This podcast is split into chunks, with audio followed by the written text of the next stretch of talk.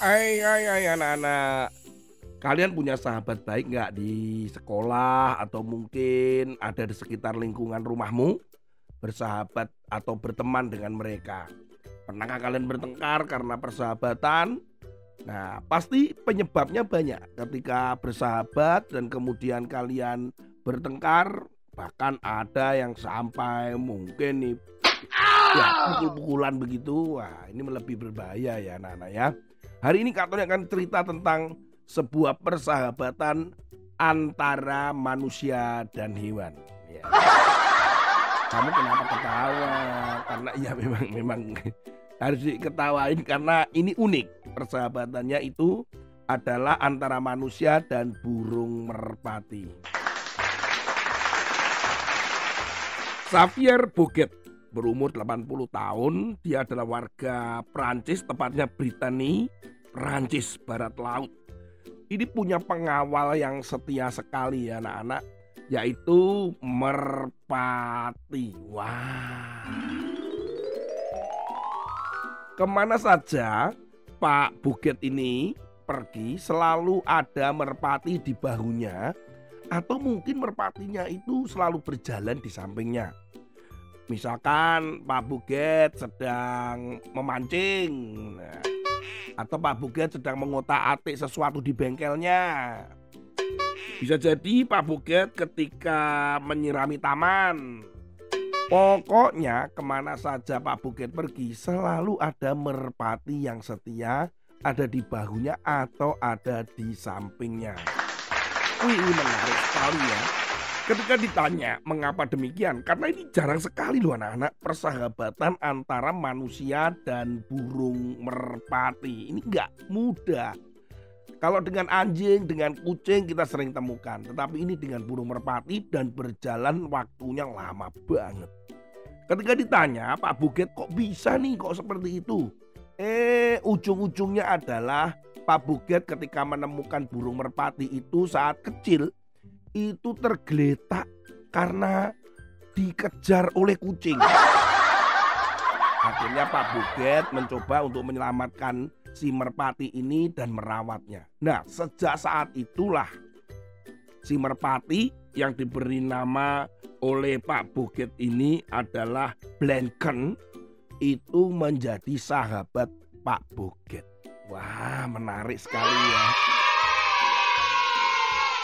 Menurut Pak Bukit, nggak sulit kok menjadi sahabat burung merpati, katanya.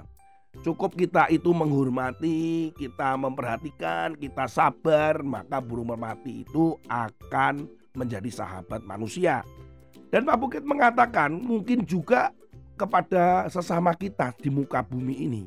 Kita bisa bersahabat dengan siapa saja asalkan ya kita menghormati, kemudian kita juga sabar begitu.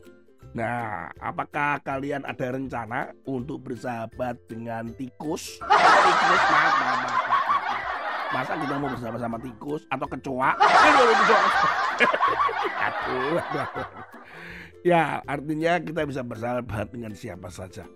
Nah, anak-anak, firman Tuhan hari ini kita ambil di dalam Amsal Pasal yang ke-27 ayat yang keempat. Panas hati, kejam, dan murka melanda. Tetapi siapa dapat tahan terhadap cemburu? Seperti Pak Buget ya, seperti Pak Buget dengan burung merpatinya. Saat ini kita tahu bahwa burung merpati yang bernama Blanken mereka bersahabat. Nah, firman Tuhan hari ini itu yang kita baca tadi itu adalah tips atau hati-hatilah kita ketika kita bersahabat dengan orang lain. Kalau kita ingin bersahabat dengan orang lain, jangan panas hati. Ya, dikatakan panas hati itu uh, artinya sakit hati gitu. Kita sudah bahas ini di ayat yang kemarin. Yang kedua, jangan murka melanda. Artinya murka itu kan marah. Dengan suka marah-marah. Jadi suka sakit hati, suka marah-marah. Ini akan mengganggu persahabatan dan pertemanan kita dengan orang lain. Dan yang paling parah, yang paling tinggi derajatnya atau yang paling ini yang yang sesuai urutan dari apa yang ditulis di Amsal ini ternyata cemburu anak-anak. Menurut Amsal ini, cemburu ini yang paling berbahaya di dalam persahabatan atau pertemanan. Cemburu itu apa sih Kak Tony? Nah, cemburu itu adalah menginginkan sesuatu pada orang lain atau mengingini sesuatu dari yang orang lain punya. Jadi aku tuh anu Kak Tony, kenapa sih kok temanku itu disayang sama gurunya? Kenapa kok aku enggak gitu kan? Kenapa sih dia kok punya handphone baru, aku kok tidak begitu?